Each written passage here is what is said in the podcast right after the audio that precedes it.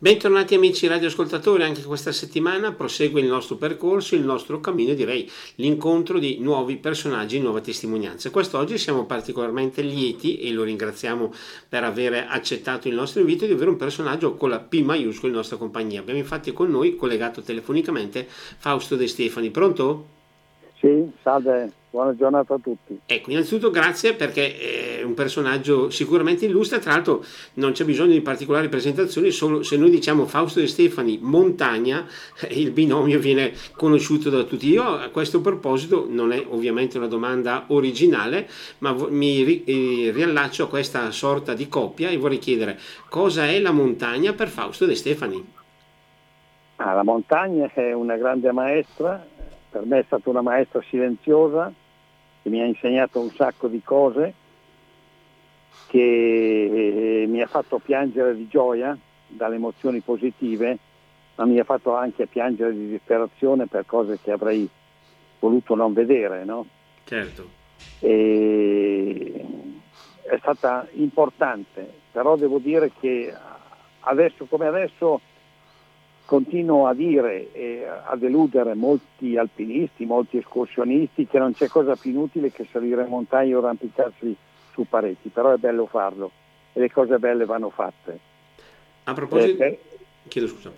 Eh, solo una curiosità, mi interrompo un attimo, ma per una curiosità, perché eh, parlando di appunto Fausto e Stefani emerge sempre il discorso degli 8000, ma alla fine quanti sono stati questi 8000 scalati? Ma questi sono stati 14, anzi 20 oltre gli 8.000, poi in vetta, vabbè, poi insomma è, è, è un, bel, un, bel, dilemma questo qua perché se, se, arrivi in vetta all'Everest c'è un trespolo dove eh, l'hanno messo ovviamente e lì eh, è un'immagine perfetta, nel senso che quella è, è la vetta principale, poi può essere che ci sia magari due o tre metri di differenza perché tu sei convinto che la vetta sia quella e magari è, è, è a 10 metri di distanza come il Daulaghiri, è, la vetta è un chilometro di cresta, per cui è difficile. Allora se c'è bel tempo la puoi fare tutta, in tutta la sua interezza, ma se c'è brutto tempo, una volta che sei arrivato sopra la cresta, dici eh, io per andare avanti non ci vedo niente, mi fermo qua. Certo. E visto che dicevamo prima la montagna come maestra, il rapporto con la montagna dà diciamo maggiore vicinanza agli uomini o invece fa capire che più che gli uomini è meglio stare con la natura? Per questa, per essere più vicino alla natura, gli uomini mi hanno deluso molto e tutto quello che adesso gira attorno alla montagna è lo specchio di una società che io ritengo una società ammalata e non è facile trovare i farmaci per poterla guarire. Prima ognuno di noi deve guardarsi allo specchio al mattino, guardarsi bene negli occhi e dire ma io sto dando un senso come nella canzone di Vasco Rossi, sto dando un senso alla mia esistenza oppure sto andando avanti perché non so cosa fare o perché comunque seguo la massa, no? Certo. però nessuno, eh, ripeto, eh, è in grado di svegliare queste coscienze. Oramai queste coscienze sono oramai addormentate, nessuno non ha più il coraggio neanche di schierarsi, ma non, non è per un discorso ideologico, lungi da me. Proprio la gente si è assopita, si sta, eh, si sta addormentando e io che mi reputo anche un po' un eretico, no? vorrei svegliare queste coscienze, ma eh, invece è impossibile, insomma. Ecco, impossibile o qualche marginetto piccolo di speranza oppure una possibilità di sveglia, possiamo ancora vederla magari? Ma no, io, allora io 20 anni fa, 25 anni fa ho creato la collina di Lorenzo perché non credevo più negli adulti. Allora ho detto voglio iniziare dei bambini, bambini della scuola materna, prima, seconda, terza, quarta elementare e devo dire che sulla collina passano attorno dei 20-23 mila bambini e ragazzi delle scuole diverse, stanno qua a volte una settimana sulla collina eh, e ci ho sempre creduto molto. Poi però non facevo conto che tante volte i bambini erano i genitori Eh sì. e, lì, e, lì, crolla tutto perché? Perché i genitori, quelli delle ultime generazioni, devo dire che danno pessimi esempi. No? Vi faccio un esempio concreto che è capitato anche la settimana scorsa. Sono venuti dei, dei ragazzini del CREST, attorno, sì, più o meno sono della terza, quarta elementare, che alle 9 avevano già fame, per cui hanno tirato fuori la, la, la, la colazione, diciamo, il pranzo, ed erano dei paninoni enormi, pieni di ketchup che usciva da tutte le parti, bocche, essendo bambini hanno difficoltà a zannarli, e per cui le mamme oramai fanno fare colazione andando al McDonald's e col sacchettino di patatine. A mezzogiorno ovviamente avevano già fame.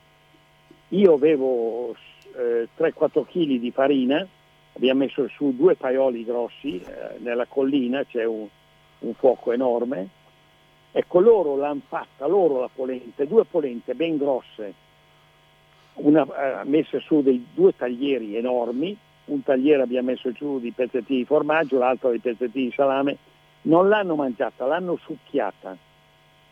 Non è rimasto niente. Poi una ragazzina col cucchiaio ha tirato fuori, come si può dire, le coste della, del, della polenta attaccate al paiolo. E ho detto, ma scusa, cosa fai? Ma ha detto, è la polenta più buona che io abbia mai mangiato. Allora, voglio essere molto pratico su questo. Non è che fosse la più buona, è che l'hanno fatta loro. La differenza sta in questo Certo. Noi prepariamo tutto, già preparato tutto quanto, invece bisogna coinvolgere i bambini, i ragazzi e quello è, è il migliore investimento. Invece oramai i bambini, i ragazzi non li ascoltano più, non vengono più ascoltati, hanno bisogno di risposte concrete e non c'è cosa più eh, concreta della natura. La natura è come la montagna, è una grande maestra, ma bisogna ascoltarla. E chi è che ascolta eh, ancora la natura. Sì, la natura, ma sì, cosa serve? Sono alberi, sono eh, acqua, sì, ecco, eh, questo, questo è il dramma di una società, ripeto, secondo me irrecuperabile. Voglio essere molto eh, schietto su questo. Sì, anche perché invece di ascoltare, come si dice adesso, la natura, la montagna e così via, adesso mi sembra che si ascolti sempre più quasi esclusivamente i social. Ma sì, penso di essere, soprattutto i ragazzi delle scuole medie, ne ho avuti qua della Valsugana, Borgo Valsugana ne ho avuti qua sulla collina stamattina circa 80-90 ragazzi. E parlavo almeno di conoscere gli alberi, noi non eravamo dei botanici da piccoli, però sapevo quando mio padre mi diceva vai a prendermi un, un eh, manico di un rastrello, sapevo che non dovevo andare a, a vedere in, in, un gelso o in un olmo, ma il salice perché è più leggero, non fa grandi sforzi, mentre un manico per le forche che ha bisogno di grandi sforzi eh, usavo il, il, eh, il, manico praticamente di gelso. Adesso dicono ma noi sappiamo tutto perché abbiamo un'app che, sì. che mi dice che albero è. Ecco, abbiamo fatto le prove e, e 80 su 100 li hanno cannati tutti quanti. Certo. Perché i social non risolvono i problemi, anzi tante volte li, li creano proprio. E li provocano, insomma. Certo. Ecco, tra l'altro, visto che sono state toccate sì. queste parole, mi sembra bello. E in questo caso non risolvono i problemi, ma li creano. Purtroppo nella nostra società ci manca molto la concretezza e ci sono tutti questi problemi che probabilmente eh, creiamo noi stessi. Cioè io parlavo con un, un professore qua dell'ospedale di Trento, ha detto che loro hanno già diversi ragazzi, ma una percentuale che continua ad aumentare ed è una forma reale di malattia causata dal televisore e dai social. Lo smartphone diventa un, una delle questioni che crea malattie, di, eh, dipendenza, come la droga. E non è facile poi uscirne, come l'alcolismo. Poi dobbiamo sapere se una società si eh, dice beh, sono una società democratica che voglio rispettare tutti i cittadini, deve intervenire e non interviene eh, per vari motivi, cioè è inutile che sia, cioè, è vero che siamo pieni di contraddizioni, però nessuno vuole fa- avere il coraggio di fare un passo indietro, tutti vogliono farne tre in avanti, tutti che vogliono correre senza sapere dove vogliono arrivare e alla fine cosa pretendiamo? Abbiamo quello che ci meritiamo. Dicevamo di passi avanti e indietro, a volte esatto. eh, si parla sempre, ovviamente si vede con una certa luce il fatto del passo in avanti, però se vogliamo fare appunto una sorta di battuta anche montanara, se io faccio il passo in avanti sbagliato posso finire anche nel burrone. Ma sì, questo qua lo sappiamo bene, anzi mi scuso per la tosse, ma eh, se sono qua all'aperto sulla collina e ci sono un sacco di mussarini, credo di averne già mangiati uno o due.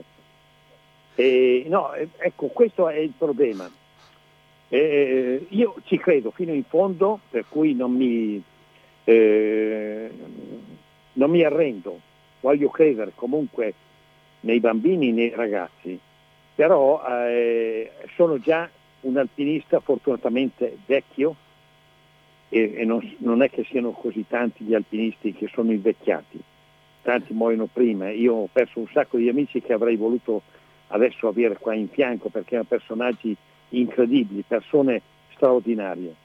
Però la montagna è anche questa, certo. ha delle regole eh, che sono estremamente severi. Basta un, un, errore e gli errori possiamo commetterli tutti quanti che tutto finisse in vero tempo. Eh sì. E visto che tasto, abbiamo toccato il tasto del, dei ragazzi, anche delle nuove generazioni, mi sembra di poter dire, sempre guardando un po' anche da questi aspetti, probabilmente le nuove generazioni partirebbero anche in maniera positiva, ma poi probabilmente eh, vengono meno anche perché, come dicevo prima, non hanno una vera e propria eh, guida, linea guida nei genitori o nelle generazioni che dovrebbero invece guidarli. Ecco, su questo mi, mi, mi, trovo completamente in accordo, nel senso che comunque a, a noi mancano i buoni maestri. E, e, non sempre negli alpinisti troviamo dei buoni maestri. E vediamo quello che succede in montagna, oramai è tutta una competizione, tutti che corrono, se non a piedi eh, corrono con la mountain bike o se non a mountain bike, tutti che corrono eh, e sono tutte gare competitive la maggior parte eh, eh, in montagna non c'è, non c'è neanche da, da, correre, sì, quando sei forte e ti senti di essere immortale ti viene spontaneo correre, ma non gareggiare così, perché c'è sempre il primo, il secondo, il terzo, gli altri non contano più niente. Quello che invece facciamo qua in collina è che anche l'ultimo, quando facciamo dei giochi, se, no, se gli altri, quelli forti, non aiutano quello più debole, il gioco non ha avuto successo tutti abbiamo perso. Allora questa competizione continuamente assurda, che ci deve essere il primo, il secondo, la medaglia d'oro, la medaglia d'argento, no, qua non siamo alle Olimpiadi o ai campionati europei o del mondo, qua si tratta di una società, la società ha bisogno di, di solidarietà, di educazione, di rispetto. E questa non possiamo non averla se abbiamo dei buoni maestri che ti insegnano il percorso, che non è un percorso facile. Siamo partiti parlando di montagna come maestra. Eh, quando una persona magari appunto eh, arriva a determinati livelli, a determinate quote e si trova solo con la montagna, in quel caso lì può anche diciamo capire, comprendere un po' il valore dell'uomo anche nel piccolo e nel grande oppure magari è più impegnato sulla sua scalata? Non è detto, cioè non bisogna mai generalizzare, ognuno siamo diversi. No? Certo. C'è chi ha, ha, ha, capito senza bisogno di andare sulle alte montagne, eh, anche perché l'emozione si misura in base all'altezza di una montagna, si misura in base a quello che il tuo cuore può percepire altrimenti tu puoi fare tutte le montagne più alte del mondo 30 volte, 50 volte, ma se, se non entra dentro eh, non abbiamo capito comunque niente ugualmente. Certo. E in questo senso, eh, per quello che riguarda la natura, dicevamo, natura maestra, natura può aprire un, eh, anche un filo, un collegamento anche con quello che può essere una sorta di eh, legame col divino. Sicuramente, sicuramente, però eh, io tante volte chiedo ai ragazzi, ma eh, per voi cos'è la natura? Ma sì, sono gli alberi, sono qua, ma poi alla fine eh, non sentono la necessità. magari se ne accorgeranno quando di natura ne abbiamo sempre meno, perché è, è una prerogativa di molti, no? capiamo le cose quando non le abbiamo, non le abbiamo più, come la libertà. No? Eh, e, e, allora tutti ci siamo allontanati da un, da un vero rapporto con la natura perché ci sembrava qualcosa di, di, di, di non così importante. E, e, di conseguenza quando ti allontani troppo per anni, anni, anni, è ovvio che secondo me abbiamo quello che adesso ci meritiamo, che non sappiamo più niente, non abbiamo la percezione di quanto sia importante l'ambiente naturale, l'acqua, le piante, gli insetti, la catena alimentare, la biodiversità. No? Io sono, sono nato nella pianura quella più piatta, tutto è partito dalla casina rossa a Castelnuovo di Asola, ma quella casina era straordinaria, era viva come nessun'altra casina, piena di, di, di fossi che gli giravano attorno, eh, libellule, farfalle, eh, rane, raganelle, era un concerto in, in, a maggio.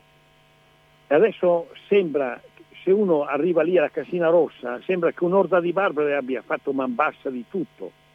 Non c'è più un fosso dove ha dentro l'acqua Ecco. E oramai anche il chiese che abbiamo qua vicino, che per me era lo Yukon per, per, per i canadesi, eh, no, gli manca addirittura il minimo vitale dell'acqua. Certo. Perché tutti ce ne freghiamo, ognuno vuole, vuole, portare a casa quello che può portare a casa, il, il resto, il bene comune, fra virgolette, non esiste più. Ecco perché dico che tante volte noi purtroppo, guardate quello che dico adesso è estremamente forte, ma deve essere chiaro, a volte dico che meritiamo l'estinzione perché se non abbiamo capito dopo anni e anni quello che sta accadendo con i mutamenti climatici, quello che sta accadendo eh, eh, diciamo mese per mese, no? eh, vuol dire che meritiamo giustamente l'estinzione. Certo, perché altrimenti uno, uno, dice no, e qua dobbiamo fermarci un attimo e noi fra virgolette contiamo ben poco, ma le nazioni, quelle che contano, se alla fine eh, non capiscono queste situazioni, allora vuol dire che non meritiamo ne, nient'altro che l'estinzione. Certo, tra l'altro un esempio che mi piace aggiungere, visto che si diceva prima un po' anche cosa rapporto dei bambini che tra virgolette con le loro app, con il loro essere social pensano di, di conoscere tutto.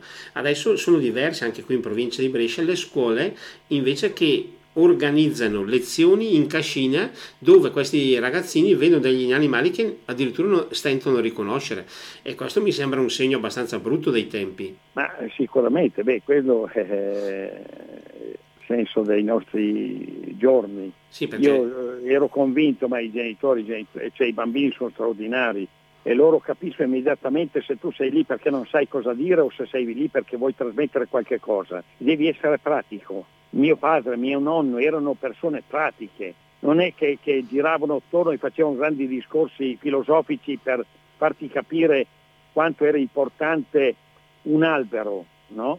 Eh, e quando dovevi seminare il grano turco metti giù un grano e poi cresce un, un, un, una pianta di grano turco con due pannocchie, una con 340 grani e l'altra con 190 e alcuni bambini mi dicono, ma eh, Fausto, ma questo è stato un miracolo vero? Ecco, i bambini hanno bisogno di miracoli, ma quelli veri, quelli autentici. Certo. Noi possiamo dargli qualsiasi documentario, anche il più professionale possibile, ma i veri documentari, quelli che rimangono dentro di noi fino all'ultimo respiro, sono quelli che gli facciamo fare concretamente, seminare e trattare bene la terra eh, e poi vedere i frutti che, che, che raccogliamo.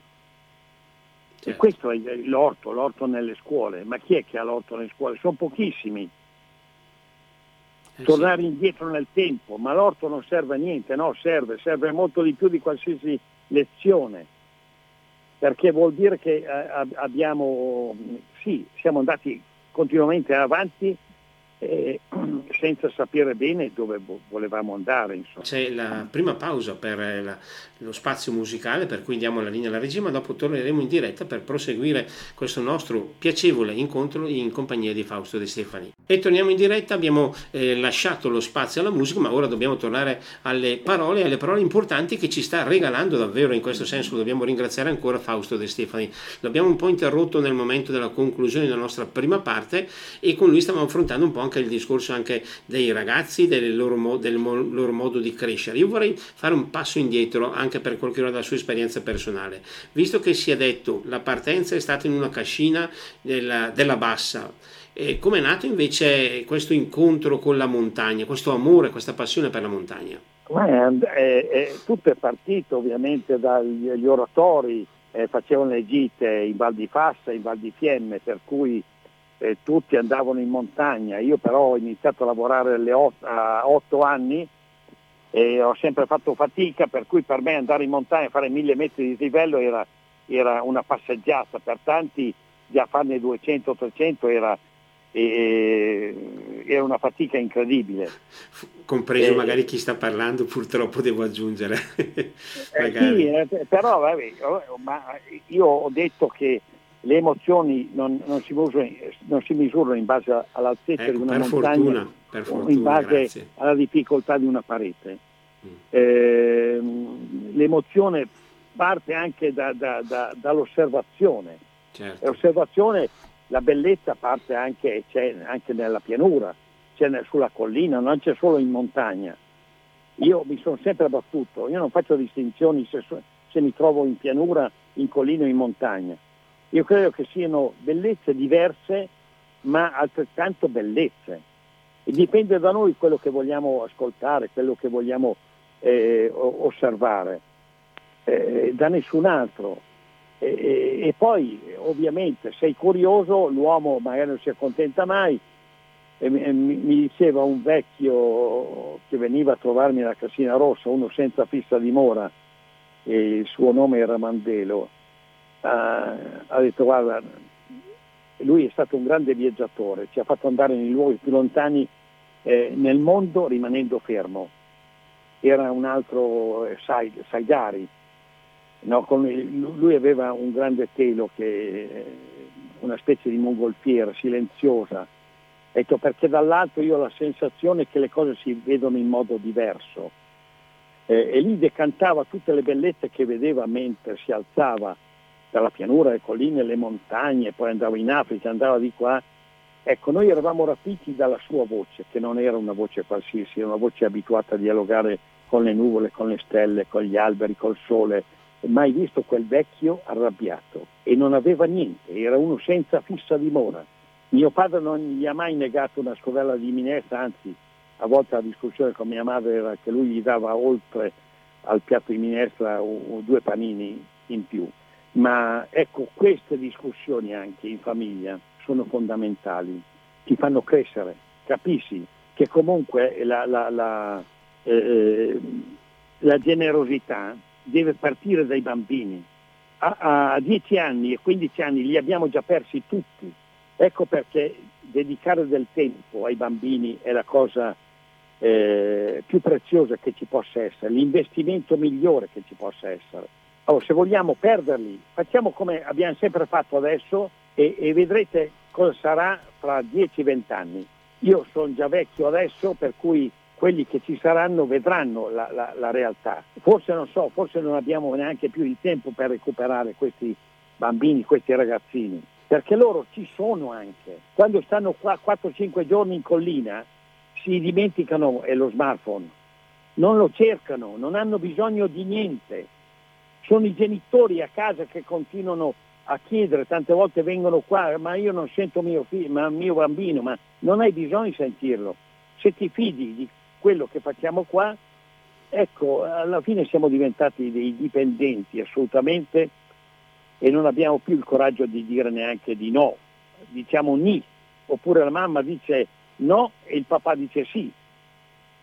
E loro distinguono quello che è più eh, buono e quello che è più cattivo, in funzione alla risposta che gli danno. Certo, e una notazione in questo senso, lo abbiamo detto anche prima, probabilmente questa nostra società è un po' una sorta di, di io che viene posto al centro del mondo, il, il, mondo invece viene messo un po' ai lati. Ma eh, io anche stamattina ne parlavo con i ragazzi, guardate, io mi auguro tutti quanti voi siate dei grandi sognatori e, e quando diventerete un po' più grandi di essere grandi viaggiatori nel mondo riuscirete a trovare persone meravigliose, troverete dei grandi mascalzoni se non qualche criminale, ma quello succede da tutte le parti del mondo. Però eh, è importante saperlo questo, avere la consapevolezza che le persone per bene esistono da tutte le parti del mondo, come esistono, esistono i mascalzoni. E noi ne abbiamo una buona dose di mascalzoni no? chi vuole arricchirsi in poco tempo, chi non vuole rispettare le leggi perché sono scomode. E, e alla fine è una società, ripeto, torniamo sempre lì. E quando eh, la malattia eh, eh, si è sparsa in, tutte, in, tutto il corpo non c'è più niente da, da, da rimediare. Eh sì.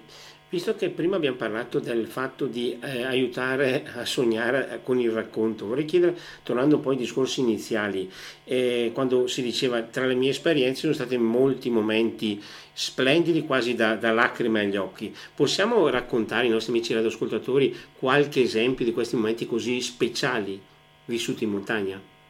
Ma eh, ad esempio una volta mi ero trovato in vetta al K2 dal versante nord, il versante cinese, una giornata magnifica e da lì riuscivo a vedere dove iniziava il deserto del Taklamakan, vedevo tutta la catena del Kunlun che attraversa praticamente buona parte della, del territorio cinese e, e, tutta la valle Saskam, dei grandi ghiacciai lunghi decine e decine di chilometri che sembravano degli enormi fiumi.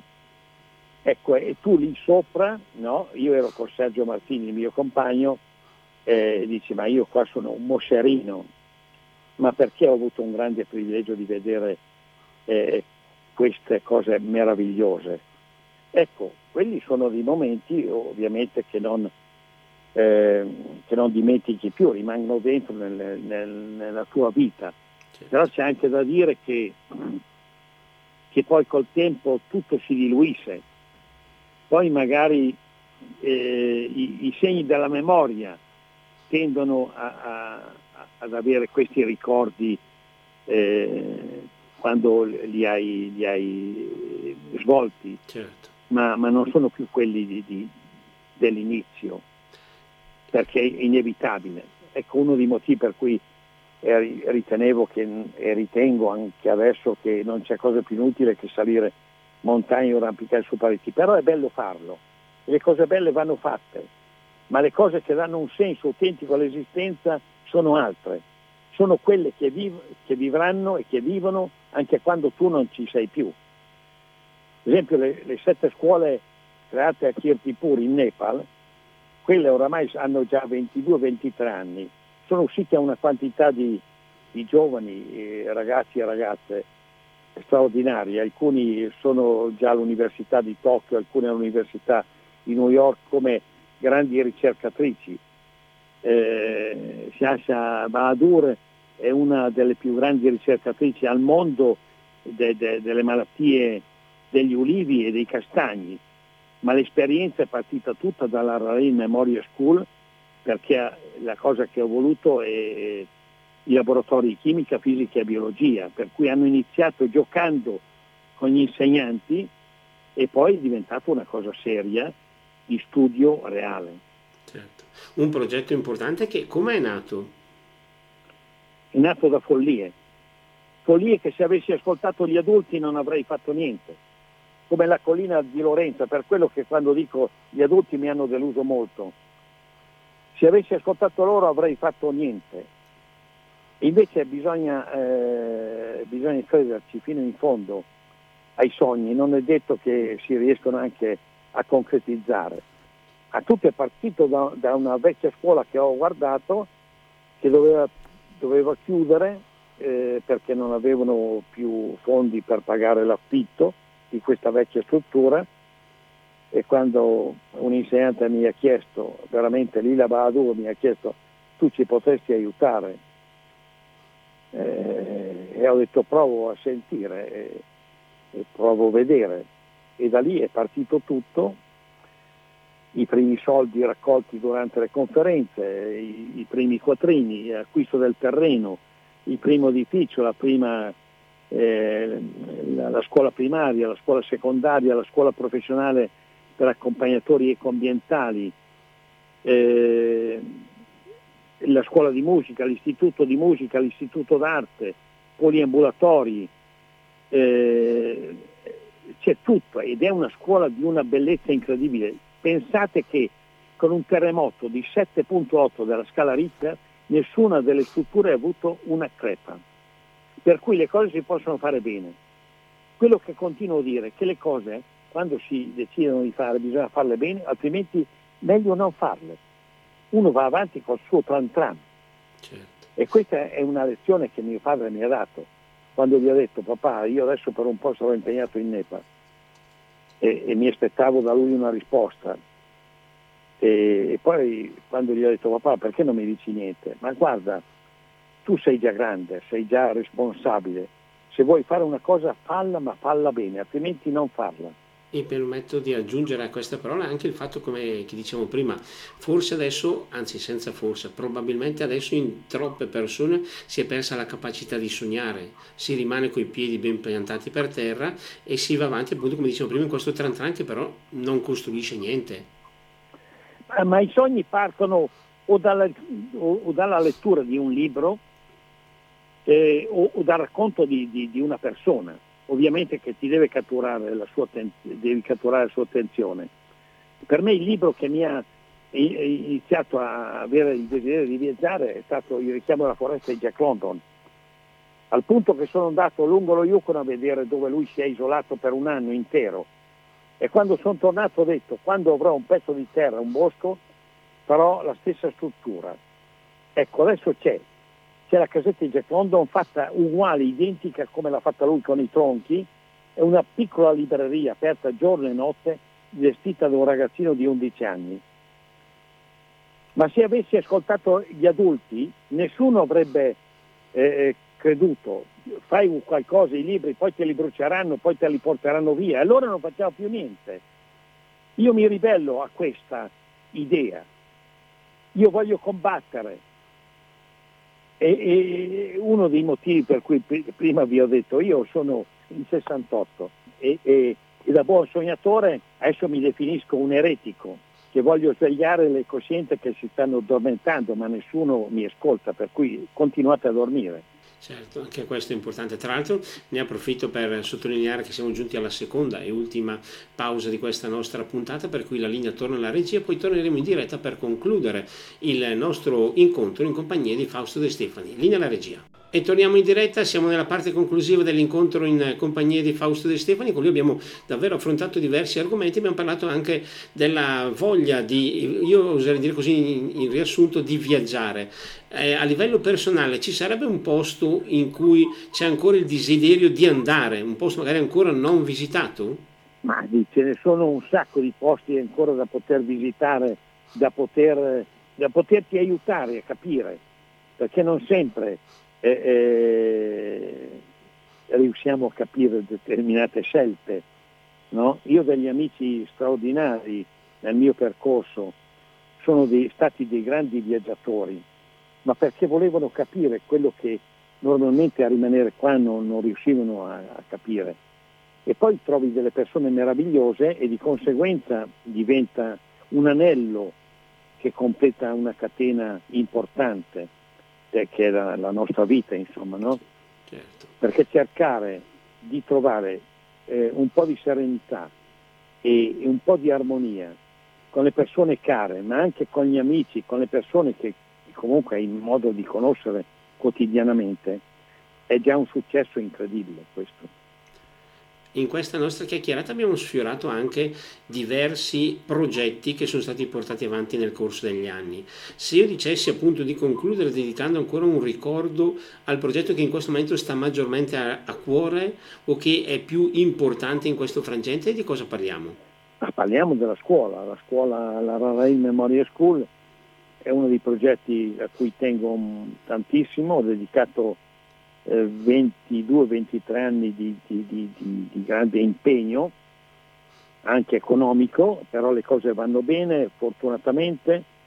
È una scuola meravigliosa che ha avuto modo di vedere, tutte le aule sono decorate per i bambini piccoli, eh, c'è un auditorium dove fanno spettacoli continuamente, dicevo, si fa molta musica, abbiamo fatto partire i suoni del, dell'Himalaya con il maestro professore Mario Brunello, che è uno dei massimi esponenti dei suoni delle Dolomiti, con le ragazzine che hanno imparato bene a suonare il violino, partendo tutto dalla scuola.